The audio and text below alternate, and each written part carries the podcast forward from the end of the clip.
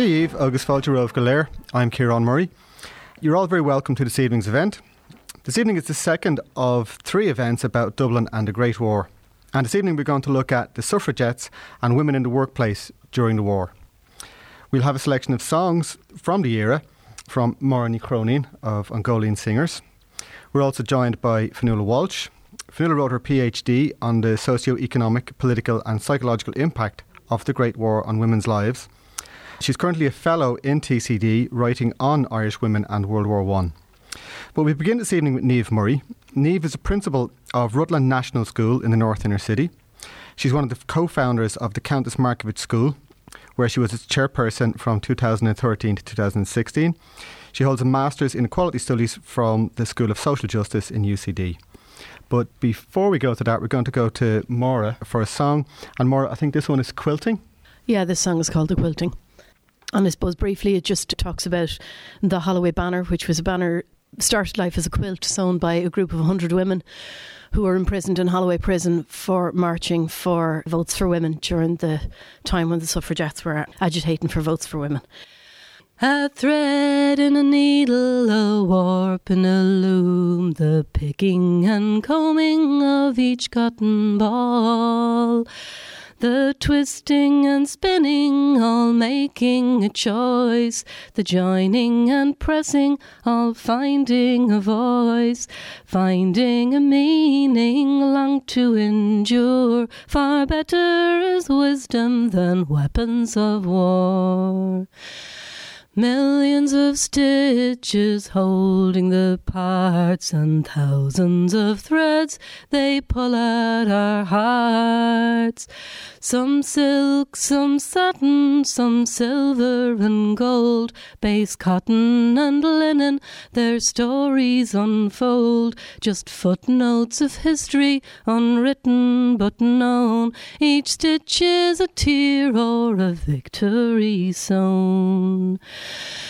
in small neat stitches or untutored hand like the Holloway banner remembers the stand of the purple silken names on the green and the white from prisoner to citizen to demand women's rights.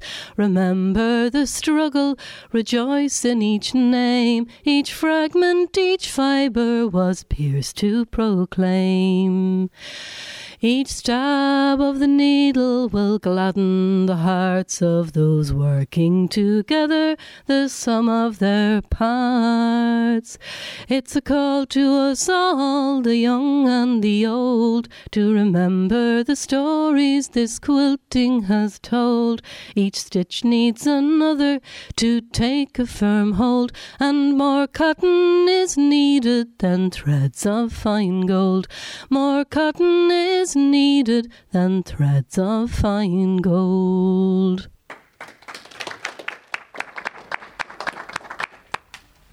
Thanks very much, Máire, for that beautiful singing. Okay, then to Niamh Murray. Niamh, maybe can you give us a picture of the suffragettes, say, at the outbreak of the First World War in 1914? What was the movement like at that stage? I think, in a nutshell, the movement had actually kind of slightly deteriorated. Its peak was 1912. So by the time the war broke out, things had changed. But I suppose it's, you know, with anything around women's history in Ireland, particularly around, you know, the early 20th century, it's really important just, you know, for everyone to kind of remember the three different movements. There was the labour movement, the nationalist movement, and the suffrage movement. And at different junctures, you know, they collide, they work together, and then they break apart the personnel are kind of interchange they move between movements. And so that's kind of the most important thing is that there wasn't just one suffrage movement that stayed throughout the course of the war fluctuated. So I suppose maybe just to go back, the history of suffrage in Ireland would start in the 18, late 1800s with Anna Haslam, and she was a unionist and quite middle class. So I suppose suffrage in Ireland was very middle class, and the women who were, you know, the ordinary women of Dublin wouldn't have seen it as something that would have been relevant to them until the time of the 1913 lockout. So the lockout brought the women together in the soup kitchens in Liberty Hall, and the Labour women were working there.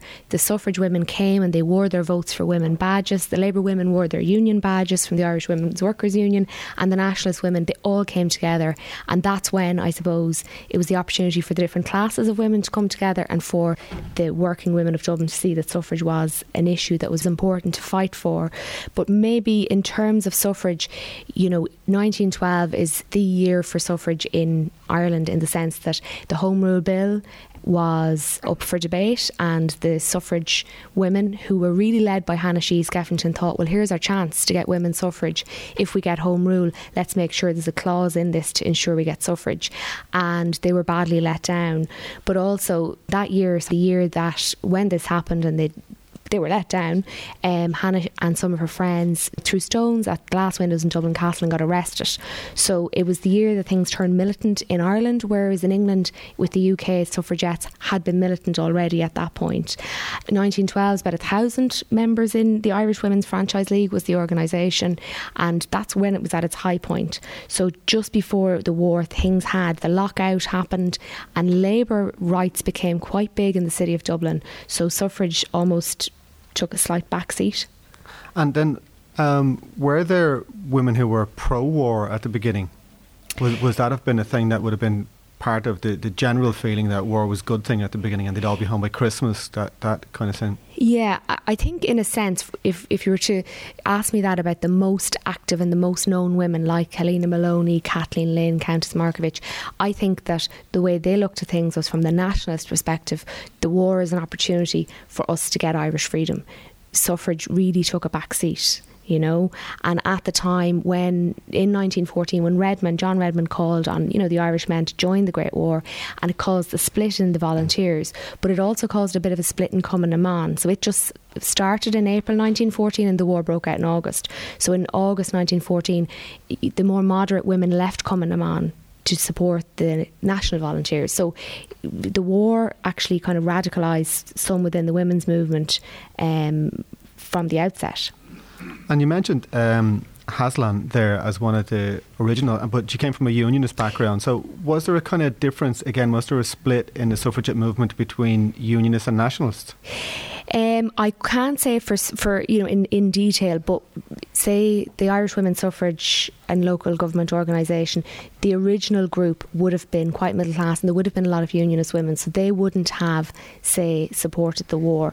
Whereas the Irish Women's Franchise League came out strongly against the war, and Hannah Sheehy Skeffington, her husband Francis, James and Margaret Cousins, they were the people who were behind the Irish Women's Franchise League. Louie Bennett also supported them, but when the war broke out, I mean Hannah Sheehy Skeffington took a really strong line against it, and some people were very critical of her for doing this, and they saw this as kind of almost inhumane because the women in Dublin were asked to do relief work in the hospitals. So Anna Haslam was in the Red Cross Hospital in Dublin Castle, you know, and it was seen as humanitarian work. And there's Hannah Sheehy Skeffington being political about it, and this was criticised, you know. And sorry, she, I'll just read out one of the quotes that she said at the time. So Hannah Sheehy Skeffington said, "Militancy by women has been condemned, but no one thought of denouncing the far greater mil- militancy of the present war. So she was trying to make, I suppose, that argument that, you know, and she would, would have been a pacifist violence is wrong. So it's very much, um, there's so many different personalities, different people, and you know, it's kind of, it's very hard to say in that sense. Louie Bennett was a woman, yes. not, not a man, but there were some men who, who did support that. Yeah, yeah, and I suppose in terms of suffrage in Ireland, Hannah would be the number one person, and her husband Francis was was really the next name associated. And obviously, as everybody knows, he was murdered during 1916. When he was killed, he was wearing his Votes for Women badge. It was taken off his body. You know, it was really, really horrendous. And the fact of he was a big loss to the women's movement, his death, but also after his death, Hannah went on a year and a half speaking tour around America. So she wasn't there in the Irish Women's Franchise League to keep the momentum going. And Louie Bennett took over as the editor of the newspaper that they had, the Irish Citizen. So Louie Bennett is, she was a, another big figure, and she said to during the war to Hannah, she said. Um, you know, the women's movement falling to pieces, kind of fair play to you, keep going in, in that sense. And one of her quotes which was very good. She said, I suppose when the necessity of knitting socks for the war is over, the next order will be for us to bear sons. So she was quite strong anti-war. Yeah, and again, was it something like you mentioned the badges and stuff? Was it something like the Repeal the Eighth campaign or the marriage equality? Would you have seen people with the green, purple, and white colours? Was their badges? Was it an obvious thing? Yeah, it's a tiny little badge, and in fact, um, Hannah Hannah Sheehy Skeffington, um, her great, it's her grandniece um, in in Galway, Micheline, they did replicas of them for um, to coincide with 1913. So I actually have one. I was delighted. It's a little tiny little badge with votes for women in orange and and and green and they would have i mean the, the, you know the main people in the organization would have worn them as a badge of pride and as a as a as promo yeah i mean it is a good parallel to make with repeal the 8th yeah yeah okay what about then um, maybe just to bring in Fionnuala a little bit uh, when there were lots more women at work when women had jobs, did it make them feel like they were entitled to vote? You do see a bit of that actually, particularly in people working in areas related to the war effort. So there's a sense of we are giving our duty to our country, we are doing patriotic war service, and yet we are not citizens. We do not have the same rights as men who are soldiers. And so there's an implicit, a very explicit um, linking between service and citizenship. And so people um, demanding the vote because of their of their war service. But you do also so so the war kind of gives more reasons for women to have the vote in the sense that they say if, if the war hadn't broken out, if women had the vote, the war might not have broken out. So it's sort of a you know, women would never have voted for this war. And so the women who believe that there may not have been a war if there had mm. been women in politics didn't envisage a Thatcher at that, no. at that stage. Certainly uh, not. Or a Theresa May in Gibraltar. Maybe. Um, maybe to go back a bit, uh, with all the different political groupings at the time, uh, Niamh, was there was there a sense that some would have been much more favourable than others? Was the National Party and Redmond more conservative or was Sinn Féin more open to this? How, how did that fit together in the politics of the time? Yeah, I mean, Redmond was very conservative, and I know that I think Hannah Sheehy Skeffington followed him to Roscommon or somewhere down the west of Ireland. The northwest was considered a very much a black hole for suffrage. There wasn't much happening around, you know, Roscommon, those kind of counties. So when um, Emmeline Pankhurst came over, I think it was 1910 or 11, they brought her up there to try and curry some some some um, interest and enthusiasm among the people. But Redmond would have been, you know, very much very conservative. And I know one of the historians. Um, whose name I'm, is it Senia Pašeta? Is that her Senia. name? Senia um, would have said that um, the Irish Parliamentary Party actually it wasn't even that they didn't um, you know, give women much credence, but they actually sought, set out to alienate them because they never, you know, really brought them into the fold. And then after the war, when the 1918 election happened and the Irish Parliamentary Party gets wiped out and Sinn Féin rises, um, you know, they they're the only party that didn't approach any female candidates to run when it was February 1918 when um, it was announced that women could stand, or sorry, could vote, and then in October that women could stand. So a lot of the big names you know, a lot of the women were approached, and Sinn Féin approached Hannah Sheehy Skeffington to stand, but it was in North Antrim, it was a unionist ward, and she knew there was no hope of getting elected. And she felt there was a, a feeling then with the women that they felt that the political parties were being tokenistic. So again, you can draw your parallels with today and sometimes you know political parties will do that. And the Labour Party asked Louise Bennett to stand, and she said no. Uh, Charlotte Despard stood in the UK but didn't get elected, uh, and then Markievicz did get elected. And a huge part of the reason she got elected was because of she got the nationalist vote, and she did. I mean, she was she, Hannah Sheehy Skeffington called her a mild suffragist. She was involved, but not heavily involved in the, in the movement. And you mentioned the northwest being a, a, kind of a black spot, and North Antrim not being the kind yeah. of place to go. Was Dublin the place to be if you were a suffragette? I think so. I mean, from from what I know, Munster would have been quite pro the war, and then in Belfast, um, because it, the Belfast. Um, the Women's Social and Political Union, which was the Pankhurst's um, organisation in the UK, when the war broke out, they took, well, initially, they actually said the war is God's vengeance for what women have been subjected to. And then they very quickly changed their editorial stance and supported the war. So they closed all their offices. All the women in the UK who were who were in prison for suffrage activities got released. So they closed their Belfast office. So the Belfast branch then was left kind of flailing. And then some people from the Dublin branch wanted them to come down, but there was the Unionist Nationalist. So in a sense, Dublin would have been the place to be in, in you know in that regard. Yeah. And in the kind of big house, you know, the, the kind of uh, the in the wealthy middle class, the, the landed gentry of the era, uh, was there any support from there? Were there women with time and education who would have supported the cause? I mean, there would have been, you know, it was quite a mix, and in a sense, particularly with the the original grouping, and then there was a loose federation of all the suffrage groups. It was quite a middle class, um, but those women some of them from the big houses would have been unionists, so they would have supported the war. So again, suffrage was seen as it should be on the back step. And I suppose within the nationalist circles, you know, they were very unhappy with the women's suffrage movement during the war because they said, well, a free Ireland is what we should focus on because a free Ireland will naturally enf- enfranchise its women. This is a pointless um, thing to be fighting for because, yeah. of course, you'll get. Would vote. it have done? It, it, the, the hypothetical kind of question um, I don't think so because it took a while, and it was even after with the with the Free State and when things got quite bitter. It was it was still postponed until after. It was 19 March 1922. There was a suffrage debate, and they they it was postponed. The, so when suffrage was introduced in, 19, in 1918, was it then kind of lost again in, no, sorry. For in 1918, it was for women over 30 who had certain oh, yeah. property rights, and then when it was for universal for everyone over the age of 18, um, it was brought up in the Dáil March 1922, and sorry, it was voted down, and the main politicians didn't support it, and I know Constance Markievicz would have got up and gave quite a famous speech in the Dáil, and it was later after um, the Free State had been voted into being um, that it, it, was given universal suffrage. And again, it was Hannah Sheehy Skeffington saying, you know, well, women can't vote for the Free State, but we can vote. They can't vote. For, you're not going to allow us to vote for or against the Free State, but you'll allow us to vote when you've already voted us into it. You know what I mean? So it was all quite. And in 1918, then, towards the, the end of the war and the anti conscription movement, was that an important part? Was that something that women played an active role in?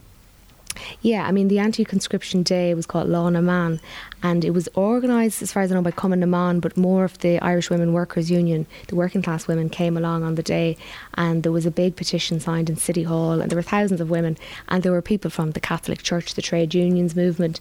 Like, it was very much a very disparate group of people, and it was seen as probably the last great, you know, unifying um, movement in Ireland before you know, obviously um, the War of Independence and the Civil War and everything else. Um, some people would have said that, you know, in a sense that this is the other argument that when, and Fionnuala would know more about this than me, that, you know, the Irish Women Workers Union pledged not to take the men's jobs during the war. And in a way, then they, that ended up that they copper fastened their, their inequality as kind of second class by, by doing that. And they were doing that to be generous of spirit and support the men. Was it celebrated when finally came in? Was it, was it a big deal that actually had been uh, passed uh, into law in 1918 for the election? I don't think it was. I mean, from what I would have read, you know, the Irish Women's Workers Union, the Irish Women's Franchise League, you know, they had newspaper headlines and they were delighted. But in the wider scheme of the, the newspaper coverage at the time, I don't think it was. I mean, it was more the rise of Sinn Féin, who and the demise of the Irish Parliamentary Party. They were seemed to be the main focus you know, not nationwide rather than the fact that a woman had been elected, which says a lot about where society was at the time. Yeah. Okay, then we'll leave it there for the moment and we'll come back to that again. Sure. Máire, can we come back to you for another song? Sure. So this one is a song called The Soldiers of Cumann na mBan. I think it was more maybe it was written by Brian O'Higgins and more kind of making the point that the women of Cumann na mBan had an equal part to play. I know it wasn't the case all across the board, but the idea was that they fought side by side with their comrades who were men. So the third verse is about how they're going to be equally celebrated, which I find kind of sad, because they weren't. All honour to Oakley Heron, all praise to the men of the race who in times of betrayal and slavery saved Ireland from ruin and disgrace. But do not forget in your praisings of them and the deeds they have done. Their loyal and true hearted comrades, the soldiers of Cumann They stand for the honour of Erin, as sisters in days that are done and they'll march with their brothers to freedom. Siad Saidori Cumann na mBan. No great-hearted daughter of Erin, who died for her sake long ago, who stood in the gap of the danger, defying the Sassenach foe. Was ever more gallant or worthy of glory in high sounding run than the comrades of Oakleigh Heron, the soldiers of Cumann They stand for the honour of Erin as sisters in times that are gone and they'll march with their brothers to freedom. Siad Saiduri Cumann na mBan. Oh, I beat the heart of our mother. The day she has longed for is nigh when the sunlight of joy and of freedom shall glow in the eastern sky. And none shall be honoured more proudly on that morning by chieftain and clan than the daughters who served her in danger, the soldiers of Cumann na mBan. They stand for the honour of Erin as sisters in times that are gone, and they'll march with their brothers to freedom. Siad Saiduri Cumann na mBan.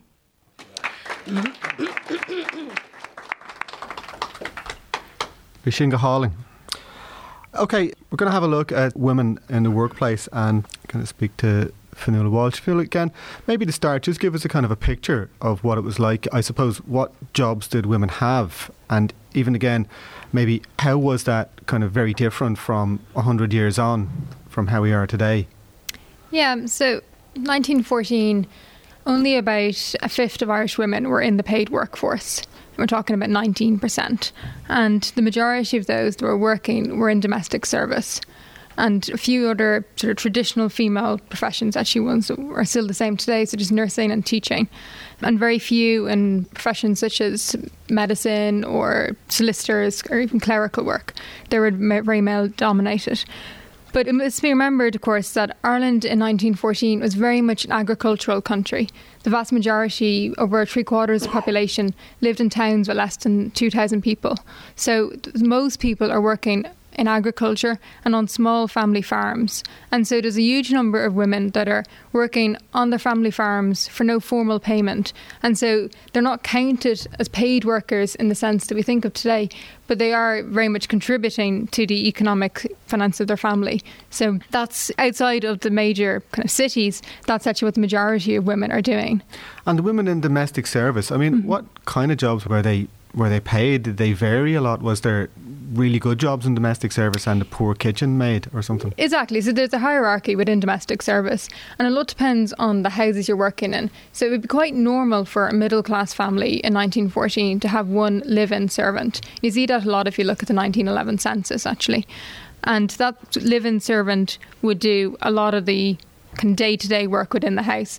They would live there, they would get paid, but they'd also, it would be their board and lodging would be subtracted out of that. So what they get paid would not be a huge amount and they wouldn't have a huge amount of freedom because they'd be sort of on call, you know, a lot of the time. They'd start very early, work very late. And a lot of it would be very you know, basic drudgery, cleaning, cooking, etc. I mean, we must remember, of course, that before modern household appliances, there's a huge amount more work involved in the actual running of a family home. Did they get much time off? No, and that was always an issue of contention. Mm. You know, might get an afternoon off on a Sunday, and so they always were looking for jobs where with less strict conditions, and that's actually something that very much comes up during the war. People are willing to look for jobs that gives them more freedom. And then when the war broke out, did it mean there were new jobs and other opportunities? It did, yeah. And this is for two reasons. So, over 200,000 Irish men voluntarily served in the British Armed Forces during the First World War. And this, of course, left gaps on the home front. So, there's men who you know leave their jobs behind and they need to be filled by people. Now there is high unemployment in Ireland before the war, so there's men you know willing to take those jobs, but there's also vacancies arising for women. But also the war itself creates new opportunities. So there's a huge amount of bureaucracy created by war, a huge amount of paperwork that needs to be done, and so clerical jobs open up to you know much greater extent that are very much led by the War Office. And then of course you get munitions factories, you get also women nurses who have new opportunities to travel beyond Ireland, to take on higher paid work. You've organisations such as the Women's Army Auxiliary Corps, the Women's Legion, the Women's Royal Naval Service, which all employ Irish women on paid work during the First World War.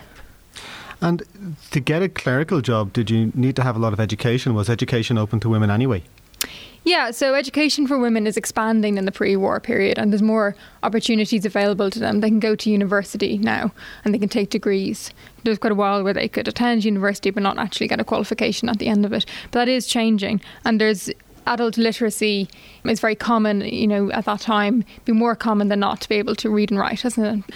And so for a clerical worker, you typically had to take on a course in shorthand typing or something like that. And there's a real demand for these during the war because there's an awareness that there's more vacancies for women in clerical work than there are trained workers. And at first, there's women trying to go, in, especially kind of middle class, upper class women, trying to go into clerical work without any training and but quickly realizing that this isn't going to work. And so there's various organizations putting on training for them specifically to fill the gaps by the men. And was this younger single women or did married women work? So it was mostly younger single women, and the tradition was for women to leave the workforce when they got married. And many employers were very reluctant to hire married women. You do in some professions, you do get married women working in sort of domestic professions, and char women, that kind of thing. You do have married women or women taking on work to do at home, laundry, and so forth. You mentioned as well that a lot of them worked on farms, and that was mm-hmm. a bit not didn't really count. As farm labourers and even farmers went off to fight, was more and more farm work left to women? Did women run farms? They did, yeah, yeah, yeah. And so there is more work for women farm labourers, and there's actually attempts to formalise this to get women from urban areas, from the middle classes, to take on farm work in the rural areas and to join the Women's Land Army and various other initiatives. Now, these aren't very popular in Ireland. And was this a very visible thing? Was this the kind of uh, conductor on the tram or something like that? Did women suddenly appear in workplaces? They did to a certain extent, and you do see it remarked a, bit in diaries and letters from the period, particularly stuff like women clerks in banks, that kind of thing. Even women waitresses in the Kildare Street Club, you know, some sort of a male haven, that kind of place we wouldn't expect to see women. You have women working on the railways to a greater extent and suddenly becoming more visible but a lot of the time they're still in kind of behind the scenes roles or so you have examples that are commented on a lot but are not necessarily it doesn't necessarily mean there's a huge amount of change, if that makes sense. So when there's a woman who's working a high profile, visible role, it's commented on a lot, but in a way it suggests it's not really that normal. There aren't that many women doing it. So in Britain, many women are entering the workforce and becoming a lot more visible, especially as bus conductors, and that's something that's commented on a huge amount. But that's because of conscription. And so without conscription in Ireland, it has some effect, but it's not as much of an issue as it is in Britain. And would the women who worked in the Kildare Street Club have been mm. able to wear a suffragette badge? How did they feel? I mean, again, was it a thing that politicised them? Did work make them feel more entitled to things? Yeah, definitely. You, you do get a sense of empowerment through work and a sense of women re- recognizing their self worth and, and their role in society. And especially, there's suddenly a need for women in the workforce, and just, you know, advertisements calling on them, especially as munitions workers. And the majority of those munitions workers in Ireland are women. And there's very much a sense of the war effort depends on you. And you know that's very empowering for women, and it gives them a greater sense of, of their value as workers. And you see this largely actually in regard to the trade union movement. Did it pay well? Munitions work? Yeah. It did, yes. So, for example, you have um, Florence Lee, right? In 1914, she's a dressmaker's apprentice. She lives in Dublin. She's from Sandymount. And she earns two shillings a week in 1914. By 1918, she earns 50 shillings a week, right? It's a massive increase. And she's working in the Dublin Dockyards munitions factory. And so you can see there, you know, a significant jump in her in her wages over those four years. The trade union movement, various other, the demand for munitions workers meant that wages in munitions increased hugely over the course of the war, and they were very competitive compared to domestic service or other traditional female occupations. Did that mean that women had spending power that they didn't used to have? Do you have any sense of what they what they bought? Well, actually, women's spending power is something that's commented on a huge amount in the wartime press. And there's actually a lot of concern about what munitions workers in particular might be spending their extra money on. And there's talk about them dressing in furs and buying lots of jewels. But the most concern is about them spending the money on alcohol. And so there's generally a concern about women drinking during the war, particularly the wives of soldiers who have their separation allowances, but also munitions workers, in a sense that women can't be trusted with this extra money.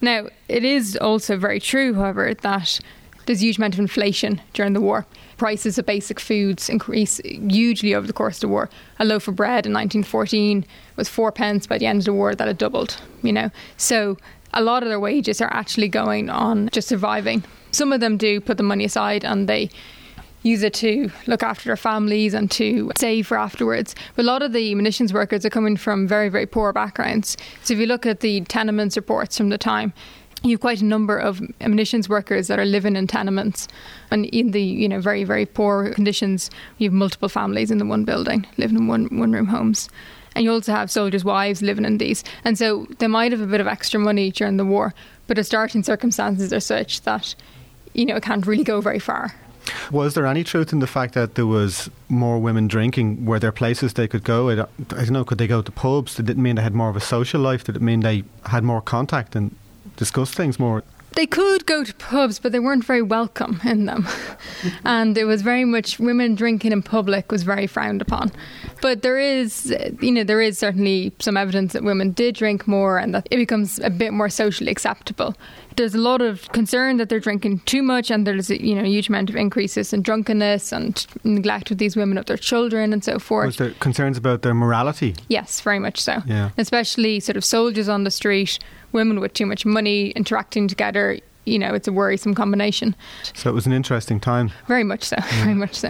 Niamh, just to come back a little bit, with a lot of the suffragettes we were talking about, would many of them been working? Were they of the right class or of the right age? Was it something that was part of the suffragette movement? Yeah, I mean, there was a mixture, but just maybe to follow on on something Fionnuala said there, that was another, towards the end of the war 1918, there was a lot of public kind of worry about VD, venereal disease, between the soldiers and the women.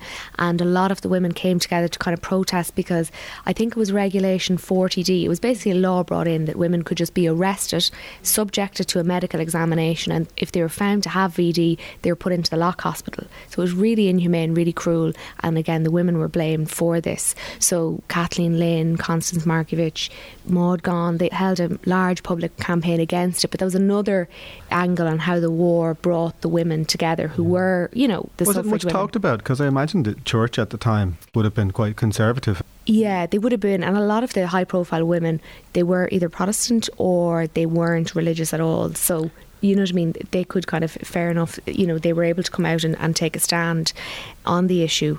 There was lots of women working then in different places, and particularly munitions factories, and doing jobs that men would have done. What did the trade union movement think of this? Were they pleased to have people paying trade union dues, or how do they greet it? A very mixed response. So there's concern about women undercutting men in the labour market because women are typically paid a lot less than men. And there's campaign for equal pay for equal work during the war, which is very much led actually by the male trade union movement. And it's a way of protecting them actually from the onslaught of cheap female labour. And they also come to huge number of agreements with the government about exactly how women are allowed into the workforce and under what terms. So women can come in, they can do certain jobs, and then as soon as the war ends, they have to leave again. And it's a way of making sure that the men's jobs will still be there for them when they return from the war. So the trade unions are quite concerned about what women's labour actually means. But at the same time, you do get male trade unions opening their doors to women for the first time and you know realizing that they should accept women that there's a role for them to play and then you get a number of former women's trade unions opening up during the war and expanding hugely. Irish trade union membership in general explodes in all directions, as has been described during the, over from 1916 to 1920, and women's trade union movement is a small part of that. It's very much um, gaining in popularity. Were there many nurses who actually went away to the war? Was that seen as an attractive thing to do? Yeah, yeah, it was quite popular activity actually. So over the course of the war, we have about 6,000 women in Ireland who joined the British Red Cross or the St John Ambulance Association. And these are voluntary, unpaid organisations engaging with the war effort to first aid work largely. And of these, then, over 500 women serve outside of Ireland and Britain, close to the front in France, in Egypt, in Malta, and, you know, close to where the soldiers actually are and then over 500 women doing that. And then the home front in Ireland and Britain, we've a further over 3,000 women serving in hospitals as well.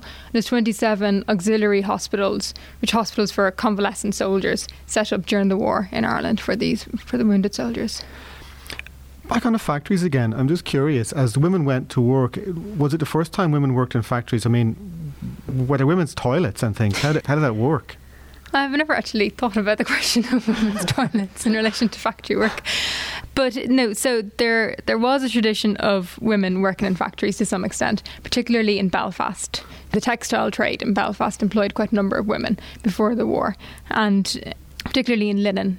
And a number of these were in factories. Mm-hmm. And so during the war, a lot of these factories converted to producing munitions. So we have Mackie's factory in Belfast, for example, which is a textile machinery plant. And during the war, then it converts to producing bombs, grenades, shells. And it employed a significant number of women to do that work. Was there any sense that some of the women who worked in the munitions factories might have been anti war? Was there any contradiction there between them earning a good wage and having that independence and yet being part of the war machine? The closest I've come to it in an expression from a munitions worker is, is actually from Belfast. And they, they write this journal, it's like a magazine for munitions workers in the factory. And mm. one of the, it's very, generally, it's very patriotic and full of sort of stories of factory life. There's one entry by a woman who writes about her sense of disquiet about the fact that she's producing agents of human destruction and you know her sort of concern about her her role in this sense. And you know because obviously doing nursing or sort of stuff like that you're alleviating the horrific effects of war. But as a munitions worker you're helping to continue it. And so she she expresses a lot of disquiet and uncertainty about her role. And she does end down kind of saying well if we don't keep this up the chances are that our own city might be bombed. And so it's a sense of we don't like what we're doing but we feel we have to continue but you don't really get a sense of people objecting to their work on political grounds. And actually, the loyalty of the Dublin munitions workers is stressed very heavily after the Easter Rising. Instead, look at these people had access to, you know, to bombs, to grenades, and they stayed loyal. And there's this very, you know, the people involved in these factories, the Home Rule MPs who are lobbying for more munitions contracts to be granted to Ireland, are constantly saying, you know, the munitions workers are all very loyal. We don't need to worry about them. And because obviously you have to trust them because you know, they're in a position of fairly strong power in that sense. So you've a lot of Irish women travelling to England during the war looking for munitions work. And I've come across one example of women who were actually sent back home to Ireland because they started singing Sinn Féin songs. This is in 1917, and wearing white, gold, and green, and well, according to the British workers, teasing the British workers. And then eventually, there's actually a brawl between the English girls and the Irish girls, and the Irish girls are sent home because it's seen as they can't actually mix. So uh-huh. you do get you know a sense of you know displaying their nationalism abroad, but I don't know. It's always a little bit different doing it in England than doing it at home, I suppose. And then when the war ended and mm. the soldiers all demobbed and came back, mm. what happened to all the women at work? A lot of them immediately lost their jobs. So um, the war ends November 11th, 1918 by 20th of November 1918, the number of the Dublin munitions workers had already lost their jobs, 300 of them. And over the following six months, most of them, almost all of them, lose their jobs. And factories close very, very quickly. And there's actually not a huge amount of employment for the women. Because, of course, the war industry is gone and the men are coming home looking for the jobs. Some of them had been promised to them before they left in the first place. And so you have many women returning to domestic service, but out of extreme reluctance and looking for many other opportunities. And many are choosing to emigrate because they've no other choice. And was there any areas like maybe in all those hospitals where there was still lots of wounded men coming back? Did they was nursing still a place where women could work? Or yes, yes, Yeah. definitely. There's more opportunities for nurses. There was also concern within the nursing profession among untrained nurses that the volunteers from the war would threaten their jobs because you've this massive influx of volunteers doing nursing and they're threatening a skilled profession. And so the nursing bodies are very anxious to put in place restrictions on and who can be called a nurse immediately after the war and introduce a register to kind of protect their own employment in that Yeah. sense. You do get women who had served as voluntary nurses during the war then undertaking that training to continue in that role and seen as quite an attractive. um, and was there simply a sense then of thanks very much for your help during the war, and now uh, go back to your yes. kitchen? Yes, very much yeah, so. Yes, yeah. and also sort of an assumption that that's what they'd want to do anyway. That you know they entered the workforce due to exceptional circumstances, and that you know now that their men had come home, they didn't want to go home and get married and have children and so forth. And you do get some women who are happy to do that and who you know are quite relieved when the war ends and say, "I can't wait to, to you know to After their to leave my wild job." years with the money and the pubs and Exactly, they decided exactly, and just settle saying, down "Let's settle down now," you know. Okay, well, maybe we'll hold it there for a moment and we'll go to the audience for a couple of questions. You mentioned that in 1913, around the the, the, the, you know, the big strike, hmm you said that the union workers and some people from the suffragettes worked together. Given that the social class was so strict and you there was Yeah. very in- little interaction, if the suffragettes came from the upper and middle class, how did that mix work? I mean, I suppose it's a good question in the sense that it wouldn't have been completely smooth either, and I'm sure that there would have been some, you know, residual kind of suspicion or skepticism among them. But I suppose, you know, with the lockout, I mean, it went on for months. They were in, they were ladling soup, and I suppose the middle class women saw very much this is the reality for people who are, you know, the wives of locked out workers. So it was very much an eye opener for them, and then for the working class women to see, you know, these middle class women here doing the work ladling soup. So it was something that really i suppose forged alliances broke down barriers. And then the other very important event that happens in 1913 is the cat and mouse act.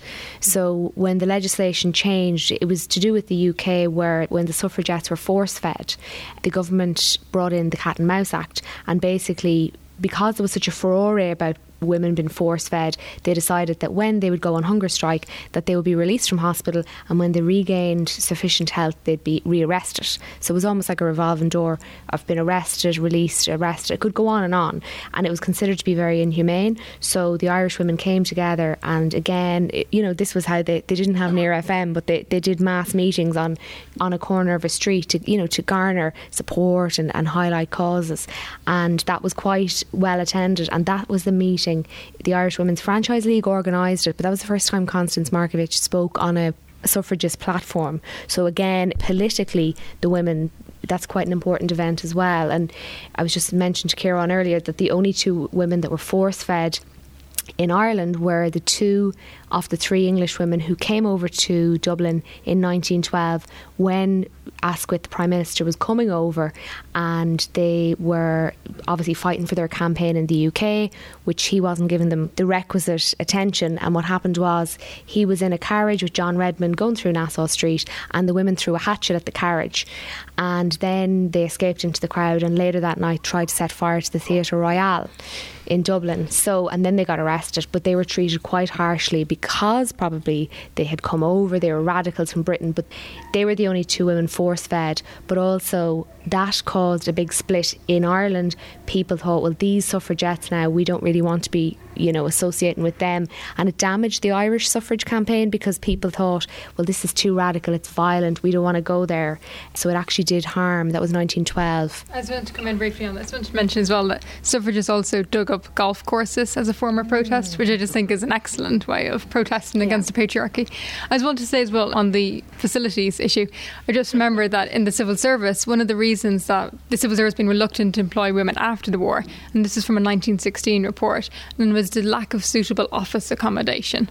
And so there's three reasons. Women might leave early to get married, the lack of suitable office accommodation, and some work being unsuitable for women due to the high stress nature of it. And on the office accommodation, it was assumed that men and women could not share an office, that, that would lead to problems of indiscipline and you would need greater supervision. And I assume also maybe there's something implicit there about about the facilities as well. Yeah, uh, Near FM is not endorsing the digging up of golf courses or the burning of the Theatre Royal. Just to I want to ask a question about, it mentioned earlier about nuns and, and be, being suffragettes. I just would like to know what the relationship between the suffragette movement and the or- organised religions. Would did any one religion favour suffragette m- movement more than the other? Vis-a-vis the Catholic Church, Protestant Church. I honestly wouldn't be able to answer that. Suffice to say that just having read, you know, different testimonies over the years, sometimes, and no more than anything nowadays, there would have been certain high-profile women, and they may have had a, a radical nun as an influence in their lives, but by and large, they wouldn't have supported the campaign. There wouldn't have been have been a relationship. Were any of the big employers, the Quakers or any of those, maybe Bewleys or those kind of groups, did they tend to have a more liberal approach to women and religion than maybe the Catholic Church? Not through suffrage, really. Yeah. Jacobs is a big Quaker employer, Yeah. um, very well known for its infamous role in the lockout. And they're very paternalistic in their approach to their workers. And, you know, they're good employers in the sense that they provide a lot of good conditions and facilities for them, but they have a very traditional view of women's role. And it's very much women's role is in the home. Um, the first three words of the proclamation were probably the most radical three words in it Irish men and Irish women. What influenced the, uh, the people who composed the proclamation to put those words in, and why, after we attained some level of freedom, was that idea absolutely thrown back out the door again? Well, you know, I mean, it's one of those debates who exactly, you know, who wrote it. But I mean, James Connolly had, you know, a massive hand in it. Thomas MacDonagh would have been considered quite pro women's rights as well of the men from 1916. And seemingly, there is an anecdote where Hannah Sheehy Skeffington meets James Connolly shortly before the rising. And I think she was going to go to Belfast with her young son and with Francis. And James Connolly tells her not to go. He's kind of ambiguous about what he says, but he basically tells her to kind of hang around. And he says something that it's, it would be worthwhile and what's in it you'll be quite happy with. And then after the rising, it came out, but nobody knows who, that one of the men was very much against Irish women specified in the proclamation. And I was at a talk before, and I it might have even been here, and I suggested who it may have been, and somebody got very annoyed in the audience, so I'm not going to make any speculation. but um, but They're it would we didn't invite them back. But the men were people like James Connolly. Absolutely, the women would not have had such a prominent role even in the rising were it not for him, because it was the women in the Citizens' Army that were given the highest profile role and they were given the most active role, and that was his philosophy. Okay, maybe just to wrap up, after the end of the war and the founding of the Free State, is there any sense that women did better in the UK or were they better in the new Free State? Which way did it go? Well, on the suffrage issue, women in the Free State get the vote, the full suffrage, mm. six years before women in Britain or Northern Ireland. Mm-hmm. So, women in 1922, women in the Free State get full suffrage. It's 1928 before they do in Britain. So, you know, on that issue, certainly Irish women are ahead. Now, in other aspects in relation to employment, there's definitely aspects of the Free State that's more conservative. And a lot of this relates to placing restrictions on women's role in, in employment, which gets a lot of these get rolled out in 1920s and 1930s. The marriage bar gets introduced, forcing women to give up their jobs upon marriage. And there's other restrictions on industrial workers and forcing them to limitations on the amount of women who can be employed in industry. Now, there are restrictions in Britain at the same time, just after the war, but there's more of them coming true in Ireland, and it's sort of part of a certain ideology. The 1937 Constitution, of course, is very controversial with its insistence that women's place is in the home. And so I think actually stating that in the Constitution gives a sense of the general attitudes within both Fianna Fáil and Fine Gael, Cumann Gael at the time too, towards women's role and a sort of sense of you know where they, where they should be. And I think that when you move into the early 1920s and the Civil War breaks out, you know, the Free State is extremely harsh on women. There were 500 women held in Kilmainham jail during about six months of 1922. And I think when the centenary of that comes around, you know, in one sense, it was actually a much harsher time for women. And a lot of the women were either in jail or they were out on the streets, you know, campaigning for their friends to get out of jail. So Markievicz spent a lot of time in jail or on the run. Hannah Sheehy Skeffington would have been at the street corners trying to garner petitions, get signatures, campaigning against it. Maud Gonne was arrested. Charlotte Despard, she sat outside Kilmainham jail every you know for 20 days in solidarity. So the women's passion then moved to they set up an organisation called the Women's Prisoners Defence League. So energies went into that, and then politically, when you know De Valera came to prominence, things went backwards for women in quite a big way. And it'll be interesting, as you said, to see how that is celebrated or mm. commemorated in 1922. Okay, we'll have to leave it there for this evening and we're going to return to Máire for a final song. But before we do, just to remind you that we'll be back next week with a look at the Royal Dublin Fusiliers and how the Great War is remembered.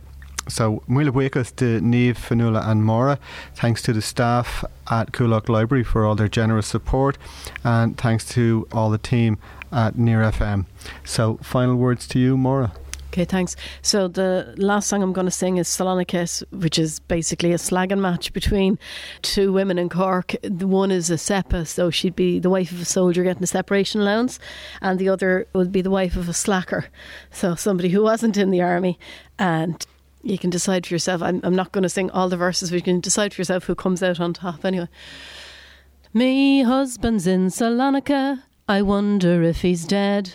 I wonder if he knows he's got a kid with a foxy head. So right away.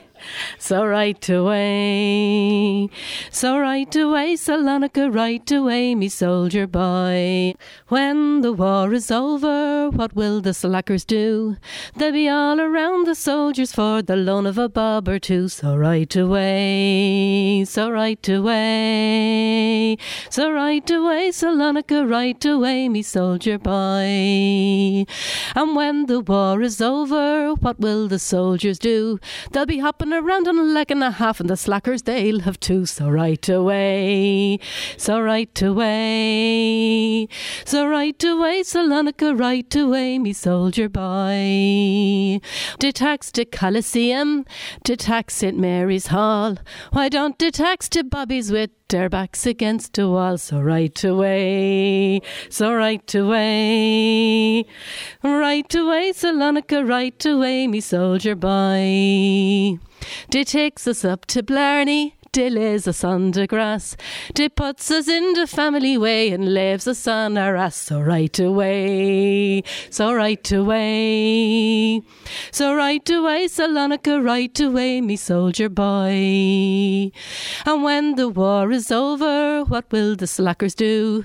For every kid in America, sure, in Cork there will be two. So right away, so right away, so right away, Salonica, right away me soldier boy.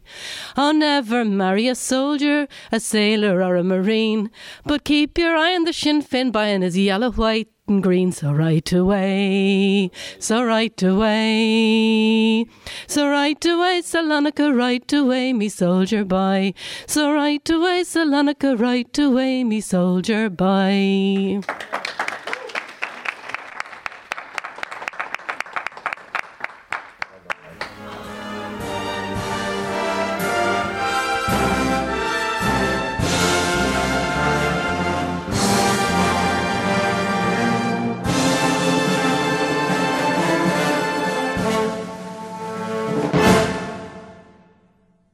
This programme was funded by the Broadcasting Authority of Ireland with the television licence fee.